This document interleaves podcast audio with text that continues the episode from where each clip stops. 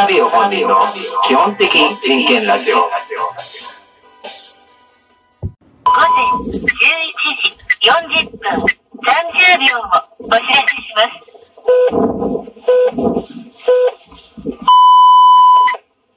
はい、出た。はい、基本的人権です。本日は東海道線ぶらり旅ということで、静岡府掛川にやって帰りました。イエーイ。ぼちゃぼちゃ、うなぎ、富士山、イエーイ。ばっか野郎ということでね。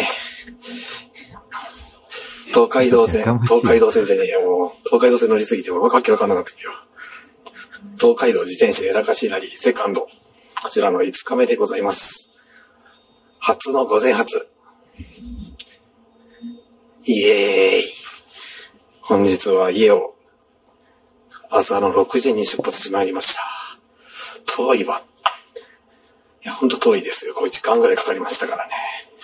やかましいわということで、昨日はね、えーっと、藤枝、こちらから掛川までの超長距離、約25キロ、こちらを走って、走ってきたところなんですけれども、まあ、峠一つありましたけどね。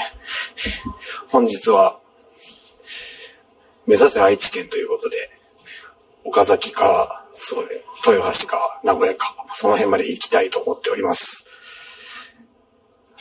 超晴天でございます。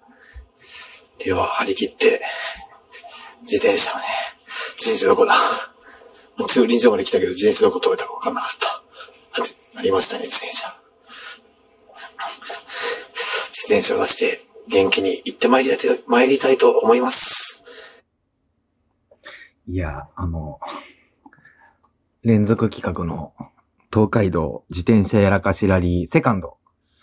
こちらの総集編、 Day、Day いくつ、 Day、Day 5。こちらをお送りしていきたいと思います。えっとですね、あの、何、この企画の何がやばかったかっていうとですね、あの、電車に乗って駐輪場まで行って、そこから、その先西に進んで、東京、終電、東京に間に合う終電までに、東海道線に、あに乗って、あの、東京に戻るっていう 企画というかまあ、誰が考えたのかな、このルール。そういう企画だったじゃないですか。何がやばいって、あの、補給線というか平坦線というか、伸びれば伸びるほど、自転車乗れる距離がどんどん短くなってくるんですよ。補給線の限界ですよ。いや、それがほんとやばくてですね。初めてですからね、午前発。でも、前日のその、えーっと、ふ、えー、掛川までの、行って、家着いたの深夜1時で、それで、午前5時とかに起きて、また、い、あの、戻ってるんですよ、セーブポイントに。ここから辺から本当にぶっ壊れてきたなって思いましたよね。で、ただですね、あの、午前発で超晴天なんですよ。で、超晴天で、まあ、掛川っていうところ、静岡県ですね。浜松のちょっと東京よりぐらいの新幹線の駅もあるのかな。なんかそこで、まあ、超晴天で、まあ前日、えっと、結構あんまり天気に恵まれてなかったので、超晴天の中、もう西に進んでいくわけですよ。で、あの、ただですね、この日ですね、晴天は晴天なんですけど、風が異常に強いんですよね。しかも、西から吹く風、向かい風ということで、あの、漕いでも漕いでも進まないんですよ。いや、やっぱあの、空力特性とかで幽体力学とか結構重要なんだなとか逆に思いましたけど、あの、風が強すぎてですね、もう愛知県のかの空気なくなるんじゃねえかとか、愛知県民は窒息死してんじゃねえかとか思いましたね。はい。で、まあ、天竜川 という、まあ、一級河川、大きな川ですね。渡りまして、浜松を越えやして、で、あの浜名湖ですよ。はま、はまなこパルパルでおなじみの、まあ、おなじみじゃないと思いますけど、多分東海三県の人しかおなじみじゃないと思いますけど、まあ、それを超えて、その辺でもう猛烈な向かい風ですよ。おいおいおい、やめてくれよと思いますよね。で、それでですね、もう、ヘトヘトになりながら、もうその辺でもう午後2時とかですね。で、そんな感じで、西に進んで、で、浜名湖を越えるとですね、あの、愛知県に入る県境のところに塩見坂という、まあ、超峠がありまして、その、もう完全に向かい風にやられてますので、足がもうないんですよ。足がもう残ってなくて、もう、そこで初めて、箱根でも、あの自転車押さなかったんですけど、自転車降りましたね。はい。で、そこから、えっ、と、次の大きな町が豊橋、約、塩見坂から30キロ。で、その次が、えっ、と、岡崎ですかね。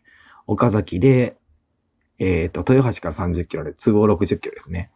なって、いや、結構もう、豊橋でやめとこうかなって思ったんですけど、豊橋着いたのが、えっ、と、午後4時ぐらいかな。で、あの、岡崎まで行ってしまうと終電が、あの、17時半ぐらい。ということで、ここでアタックをかけました。アタックですよ。潜在じゃないアタ4のアタックですよ。はい。でですね、あの、国道1号の豊橋から岡崎って、その、まあ、国道1号あるあるなんですけど、あの、峠なんですよね。で、かつ、峠あるあるで、峠ある一家あるイコール、あの、東海道線から、の駅から外れたところと走ってるんですよ。だからもうアタックかけたら取り返してつかないんですよね。で、なんとか、峠越えて真っ暗の中、まあ、峠越える西小堺とかその辺かな？その辺で峠越えるんですけど、もう夕暮れですよ。と、横になんか名鉄電車が走ってますよ。で、それで、まあ、下りまして、まあ、なんだかんだで、あの、岡崎、無事到着できましたね。その日の、えっ、と、走行距離、100.02キロ。ということで、100キロ超え、走りました。いや、きつかったですね。まあ、100.02キロのところは、実はあの100に乗せるためだけに、岡崎駅の周りをくるくる2周ぐらい 回ったりしたんですけど、で、結構、J、岡崎駅って、あの JR の岡崎駅って、岡崎の街の外れにあるんですよね。まあ、東岡崎っていう名鉄の駅が多分中心部なんですけど、まあ、そんな感じで、次は、次回はあの、エクスパーサ岡崎に、チャリで行った話をしたいと思います。はい。次回。ラジオネーム、本名を置いて白糸ゆいのジングル。柴田理恵って全国の商店街に一人以上設置されてそう。渡辺陽本人の基本的人権ラジオ。コーナー行きます。基本的人権の反社会日常コーナー。ラジオネーム、右斜め後ろにいるよ。基本的、ホラーか。基本的人権さんこんにちは。私の中のおすすめアニメは、サイコパス長屋です。あらすじ。時は元禄26世紀。刃物を持ったぶっ殺さいは、長屋に暮らしている淀隠居。今日も今日とて、ビッグトトの予想ブログを書く日々。そんな昼下がり、隣の貞吉はキャトルビューティレーションされていた。そこから始まるラブコメ。はい。お前 TCPIP やめろ。完全に、チンの文ですよ。チン文ですよ。おい、貞やなんでよで、おなんですか、ご隠居。そんな感じの話なんですかね。まあ、ないんですけど。ということで、あの、ついにあの、少女週末旅行の感想ですよ。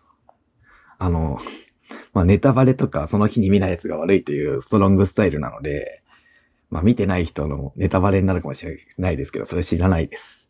猪木張りのストロングスタイルですスタイルですよ。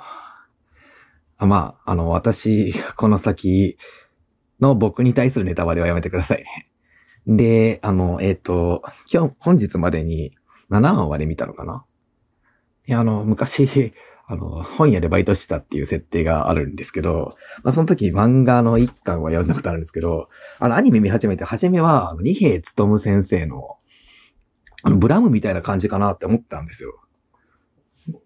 だけどですね、意外にまあ確かに廃墟の街みたいなのは、そう、近いんですけど、その設定は近いんですけど、なんていうんですかね、あの、なんか戦車みたいななんかバイクみたいななんかメカに乗って、女の子二人が、えっと、なんか旅するみたいな話で。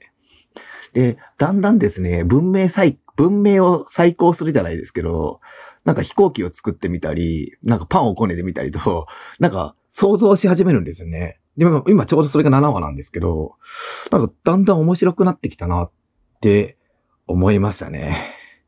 まあ、その辺までしか、まあ薄っぺらい感想しか述べることはできないんですけども、えっと、最後まで見たらまた 言いたいと思います。ということで、お便りの宛先は、すべて投稿フォームから送ってください。まあ、新聞もきいいですけど、新聞じゃないやつも、まあ、新聞大好きなんですけどね。えっと、送っていただけますと、僕が喜びます。はい。また来世